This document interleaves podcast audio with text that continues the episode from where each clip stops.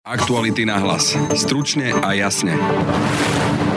V roku 2021 výrazne narástol počet samovrážd mladých ľudí.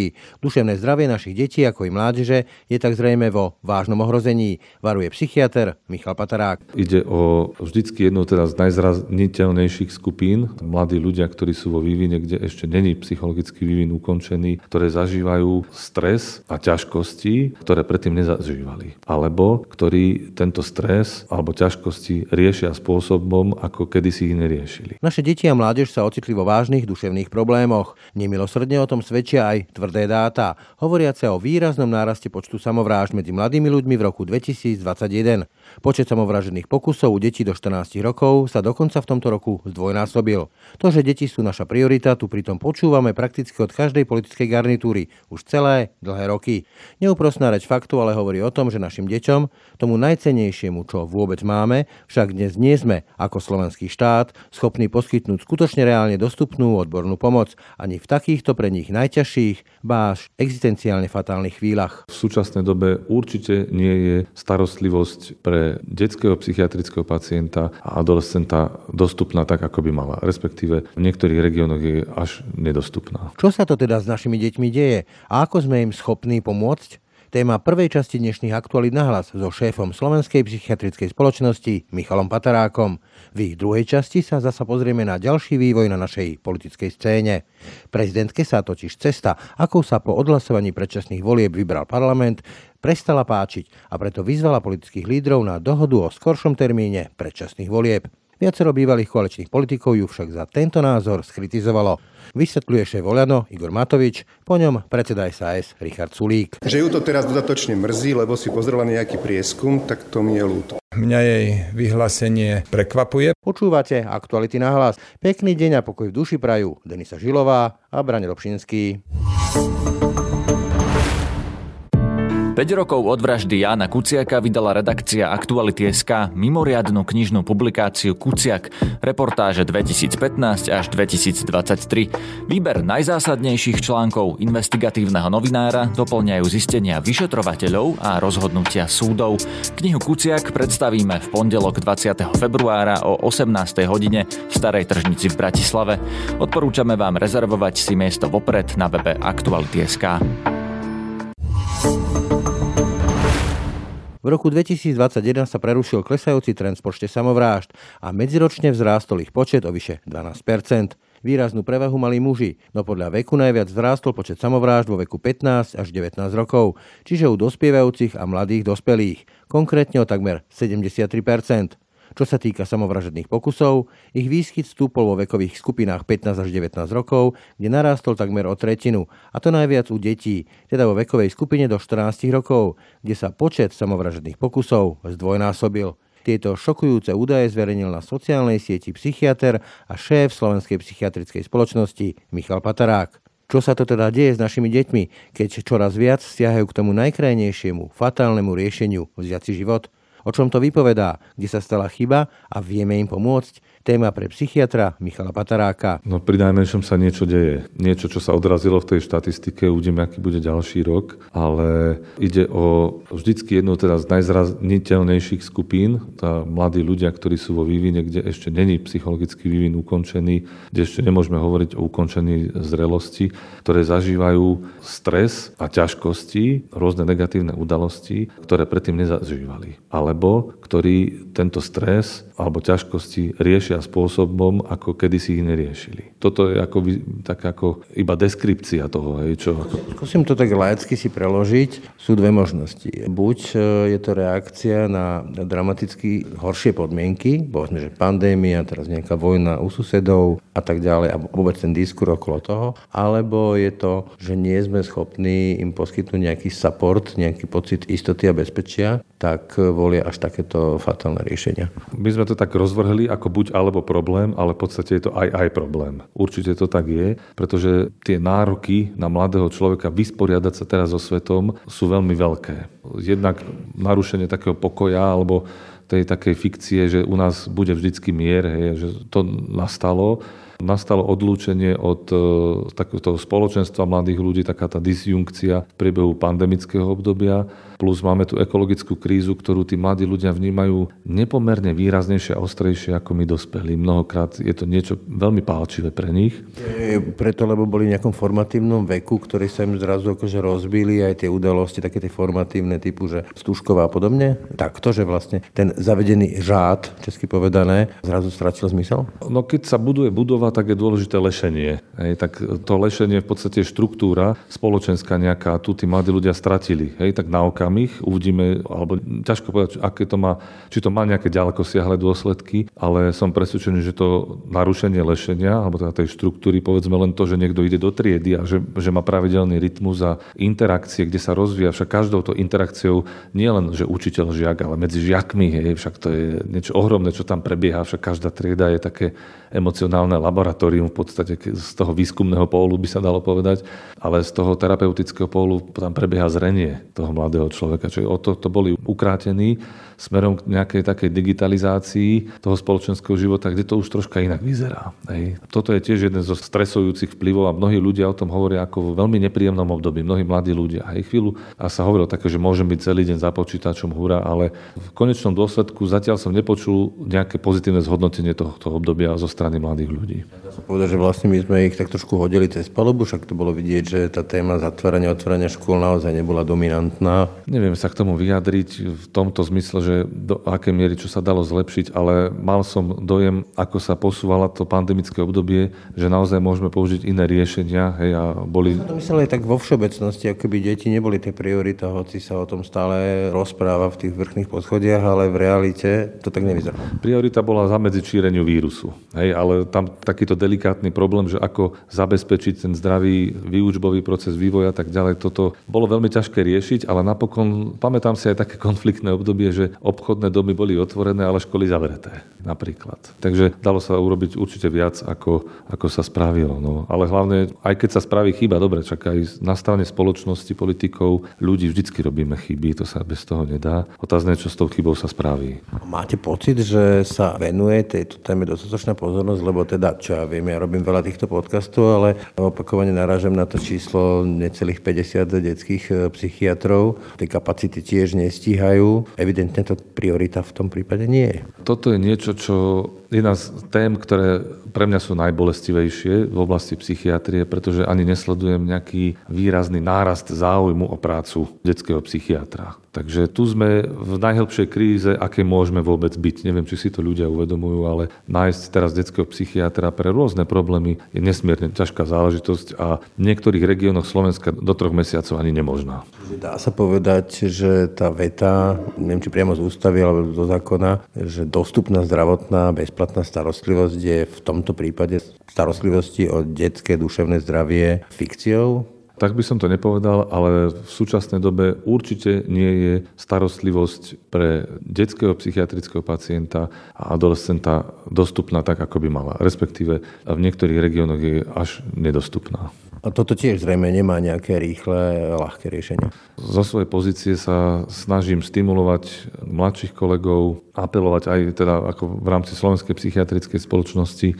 Existuje ale veľmi málo technicky teda riešení, ktoré by mali rýchly účinok. Takže to je naozaj na niekoľko rokov vôbec, aby sa vzbudila motivácia u mladých lekárov alebo absolventov, tak poviem, robiť detskú psychiatriu. Stále sa hovorí o tej náročnosti a nie o kráse odboru, ale však je to mimoriadne krásny odbor. A navyše vstupuje do zóny, kde vopred vie, že tam je krízová situácia koľký z tých, ktorí naozaj uvažujú o detskej psychiatrii, na základe tohto to nechajú tak, ťažko povedať, ale podľa mňa mnohí. Takže tam treba zatraktívniť v rôznych dimenziách ten odbor. Čiže tam by štát mal intervenovať, hej? Určite si to vyžaduje intervenciu štátu. Ak by nás počúval nejaký posluchač, ktorý si môže povedať, že ale tí mladí nič nevydržia, poslať ich na prezenčnú službu a hneď by videli, čo je to život a podobné chlapacké reči, čo by ste mu odkázali, sú dnešní mladí slabí, slabší ako boli, alebo je to mýtus? Sú takí, ako sú a musíme sa tým zaoberať. Doba sa zmenila, my všetci sme zjemneli. Hej, to, teraz, aby som ja hovoril, že mladí sú, majú takú a takú chybu. Ono, tá náročnosť tej doby tu interaguje s tým, že naozaj oni, mnohí mladí ľudia majú ťažkosti vyriešiť základné životné etapy alebo konflikty, ktoré zažívajú. Tam to je prítomné, áno to sledujeme. Hej, povedzme, už len taký konflikt, ako že napríklad nejaký partnerský, hej, alebo v domácnosti. Tie konflikty môžu byť veľmi ťažké. Ale na druhej strane my aj zabúdame na rodinu. Tu dochádza k takému akoby pre psychiatra. Rodina je veľmi, veľmi dôležitá téma a opäť sa vracam k tej slobode. Ak my hovoríme o rôznych možnostiach a partnerských zväzkoch a sexualitách, tak málo kedy pri týchto úvahách myslíme na toho najzraniteľnejšieho a to je dieťa. A z pohľadu etického, ale tak etika vždy stojí na strane najslabšieho, a z pohľadu odborného, že naozaj to je veľmi krehké vývinové obdobie citlivé na rôzne vpečatenia, si myslím, že tu sa deje niečo, čo pred tými generáciami sa nedialo. V tom zmysle, že mnohí pacienti, ktorí prichádzajú z detských ambulancií k nám na dospele, tak e, rozvod rodičov alebo nejaké tieto vývinové traumy z toho vyplývajúce sú tam prítomné. Takže toto je niečo, čo vracia celú tú takú ako diskusiu aj k rodine, k tomu, ako fungovať lásky plné vzťahy a tak ďalej. Myslím, že pre mladého človeka by sme sa mali zobudiť aj my dospelí. Hej, a často vidím, ako mladých ľudí proste sa snažia nejakým, ako svoje deti, rodičia, ktorí majú s nimi nejaké trampoty, delegovať odborníkov, ale ide o veci, ktoré naozaj súvisia so spôsobom života, ktorý v rodine majú a so spôsobom, akým sa, to nechcem v žiadnom prípade paušalizovať, ale akým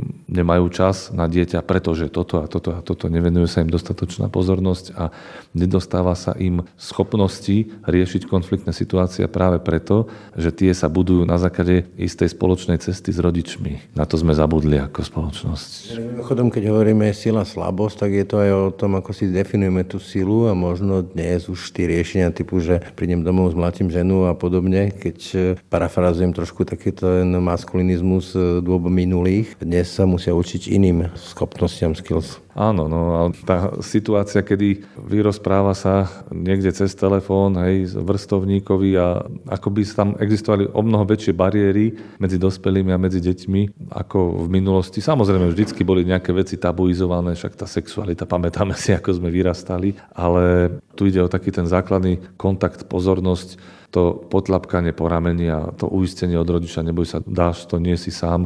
Niekedy mám dojem, že tí jednotliví členovia rodiny žijú všetci sami. Za svojimi nejakými digitálnymi prostriedkami. To je tiež niečo, čo priniesla doba a z čoho by sme sa mali prebudiť. To asi väčšia hrozba než tie LGBT pre rodinu. Tak o tom pre mňa není žiadn, žiadnej pochyby. Toľko psychiatr Michal Patarák, ďakujem za rozhovor. A ja veľmi pekne ďakujem. Doplním, že tieto šokujúce údaje sú čísla, ktoré vidíme. Oproti iným krajinám totiž to máme vyššiu mieru úmrtnosti s tzv. neurčeným úmyslom. No a práve v nich sa môžu skrývať aj samovraždy, ktoré sme ako samovraždy oficiálne neurčili. Len sa nevie, koľko presne ich bolo. Upozorňuje zasa profesorka Alexandra Bražinová. No a ako pomôcť deťom a mladistvím, ktorí možno aj práve v týchto chvíľach cítia strach, neistotu, smútok, beznádej, stratu zmyslu života, ich chutí žiť ďalej. Ako odvrátiť tieto ich myšlienky a pomôcť im vrátiť sa opäť k nám, späť do života? Odpovie šéf internetovej poradne pre mladých IPčko, psychológ Marek Madro. Ten obrovský tlak, ktorý aktuálne tá doba prináša, ten obrovský stres a najmä to dôležité slovo je neistota, ktorý tu okolo seba ako keby máme, aj kvôli jednak tým krízam, ale aj kvôli komunikácii, ktorá tu nejak funguje v tej spoločnosti, kvôli tomu obrovskému pocitu, že vlastne nevieme, čo bude, tá nepredvydateľnosť, tak toto všetko prináša to, že ľudia sa dostávajú na hranu a ak nemajú nad ničím možnosť mať kontrolu, tak potom chcú mať kontrolu aspoň sami nad sebou a nad tým svojim vlastným životom. Čo vieme urobiť, keď máme pocit, že niečo nesedí v našom okolí a mohlo by sa diať niečo, čo smeruje k fatálnym koncom? Ja veľmi odporúčam hľadať pomoc.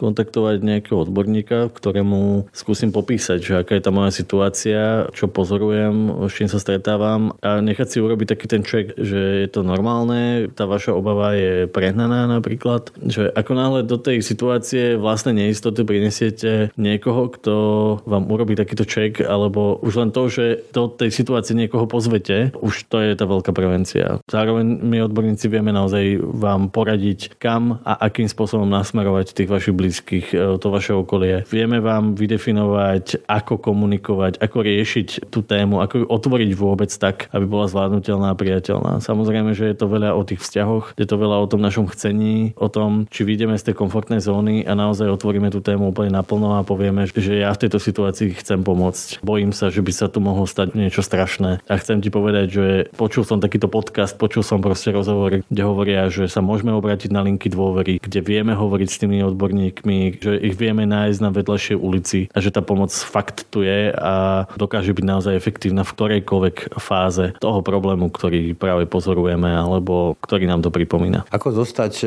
a nenechať sa do toho vtiahnuť a zostať nad tým a zároveň pri tom človeku? Nájsť si ten spôsob, ako mu povedať, že počuj, že počul som tie náznaky, počul som, že toto je pre teba nejaká dôležitá téma, všimol som si to, mám od teba strach, záleží mi na tebe a zároveň chcem mať tú odvahu a s tebou hľadať pomoc. Že toto je to, čo funguje, že nenecháme to len tak, že nenecháme trpieť toho človeka vedľa seba, toho kamaráta. Nepovieme si, že to je jeho vec, nech si, že každý máme svoje vlastné problémy a nech si každý rieši. Viete, že to nie je len o tom, že mu poradíme, že nájdi si nejakého psychológa alebo chod za niekým, ale že my môžeme urobiť to, že spolu s ním napríklad otvoríme ten internetový prehliadač a vyťukáme tie kontakty, ktoré máme a tí odborníci sú možno naozaj na vedľajšej ulici. Premiéru rozhovoru sme vysielali koncom januára. Internetovú poradňu pre mladých IPčko nájdete na internete na stránke www.ipčko.sk, kde nájdete aj zoznam ďalších krízových liniek pomoci. Pomoc môžete vyhľadať anonymne, zadarmo a 24 hodín denne, 7 dní v týždni.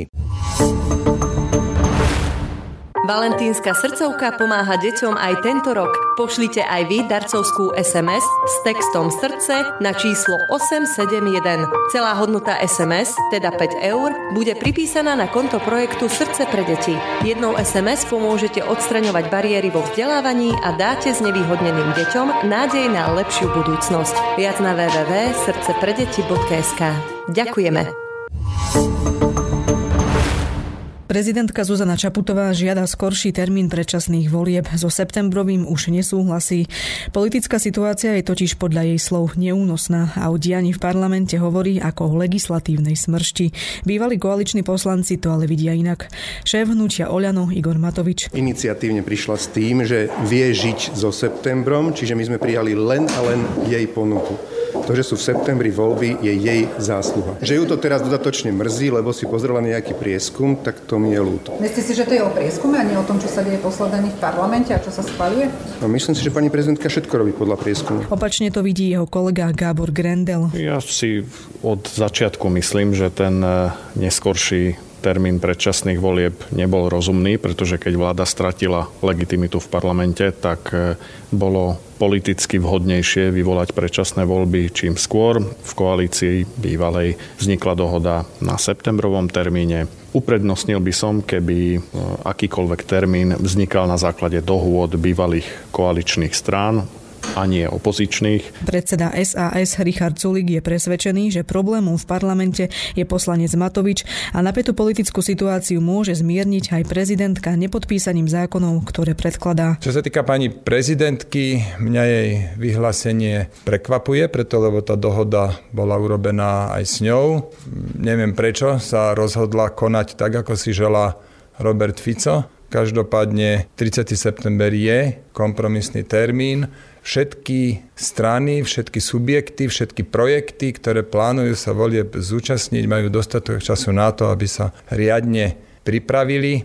A ako som už povedal, pokiaľ nie je nejaký evidentný, pochopiteľný dôvod meniť už raz urobené rozhodnutie, tak my zvykneme dohody dodržať. Pani prezidentka nech koná ako uzná závhodné, má svoje zodpovednosti, aj sa v tom duchu vyjadrila. Ja si nemyslím, že vláda stvára teraz nejaké strašidelné veci a je dôvod ísť odvolávať vládu. Realita je taká, že máme v parlamente jedného parlamentného šaša, ktorý od dobroty nevie už čo so sebou a vymýšľa jednu hlúposť za druhou.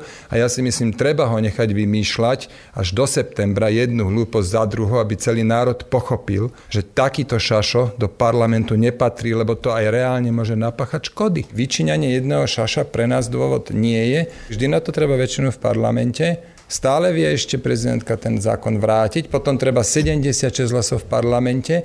Igor Matovič má koľko hlasov v parlamente, prosím vás pekne? 37? Polovicu z toho, čo je potrebné? Ondrej dostal z SAS, by bol za skorší termín. Považujem za logickejšie, aby voľby boli čo najskôr, ale rešpektujem, že bola v rámci bývalej vládnej koalície uzavretá dohoda, ktorá spočívala v tom, že sa zmenila ústava spôsobom, ktorý umožňuje skrátiť e, volebné obdobie prostredníctvom uznesenia Národnej rady a že padla dohoda na eh, septembrových voľbách. Ak by sa to znovu otvorilo a zmenila sa taká dohoda, tak ja bez problémov zahlasujem aj za skorší termín volieb. Opozičný hlas trvá na skoršom termíne volieb, no prezidentkino dnešné vyjadrenie skritizoval. Spomenul som pani prezidentku, ktorá dnes opäť otvorila tému, že je presvedčená, že termín predčasných volieb by bol lepší. Ja s ňou plne súhlasím a som veľmi rád, že sa pani prezidentka dnes takto vyjadrila. Na druhej strane ale pripomínam, že pani prezidentka urobila zásadnú chybu keď netrvala na 30. septembri či na 30. júni, respektíve na prvom pol roku ako termíne predčasných volieb, tak ako to spravila pri svojom prvom ráznom vyhlásení, kedy povedala, buď budú voľby do konca júna, alebo vyhlásim úradnícku vládu, ale jednoducho do januára toto rozhodnutie chce mať na stole. Veľmi ma sklamala a sklamala aj mnohých ľudí na Slovensku, keď na svojom druhom vystúpení tesne pred prijatím rozhodnutia povedala, že júnový by bol lepší, ale ten september ona vie s tým žiť. A teraz to tu máme. Aj vďaka jej postoju sa koalícia upokojila, prestala byť pod tlakom, nehrozila žiadna úradnícka vláda a hrdo si tu schválili 30. september. Voľby čo najskôr chcú aj nezaradení poslanci Miroslav Kolár z hnutia spolu a bývalý člen SAS Martin Klus. Nechce sa mi veľmi hlasovať so Sverom a s fašistami. Na druhej strane fakt každým dňom asi ľudia začínajú chápať, prečo čím skorej voľby, tým lepšie. Tak ja som sa nikdy netajil tým, že sa mi nepáči vôbec úvaha o predčasných voľbách a vzhľadom na to, čo sa deje v Národnej rade v súčasnosti, to dostáva dostáva čoraz väčšie rácio, aby to bolo snáď aj čím skôr. No a k skorším predčasným voľbám na dnes zvolal opozičný smer aj mimoriadnu schôdzu parlamentu. Tu sa však napokon nepodarilo otvoriť. Ďalší pokus má byť zajtra. Tak a to už je z dnešných aktualit na hlas skutočne všetko. Zajtra vám v ráno na hlas ponúkneme pohľad na pripravený trestný zákon očami exministerky spravodlivosti a dnes poslankyne SAS Márie Kolíkovej. Reč bude aj o definícii znásilnenia a trestoch pre opilcov za volantom. No a v tom dnešnom ráne na hlas sme sa zase pozreli na rok vojny na Ukrajine spolu s analytikom Alexandrom Dulebom. Pekný deň a pokoj v duši prajú Denisa Žilová a Braň Robšinský. Všetky podcasty z pravodajského portálu Aktuality.sk nájdete na Spotify a v ďalších podcastových aplikáciách.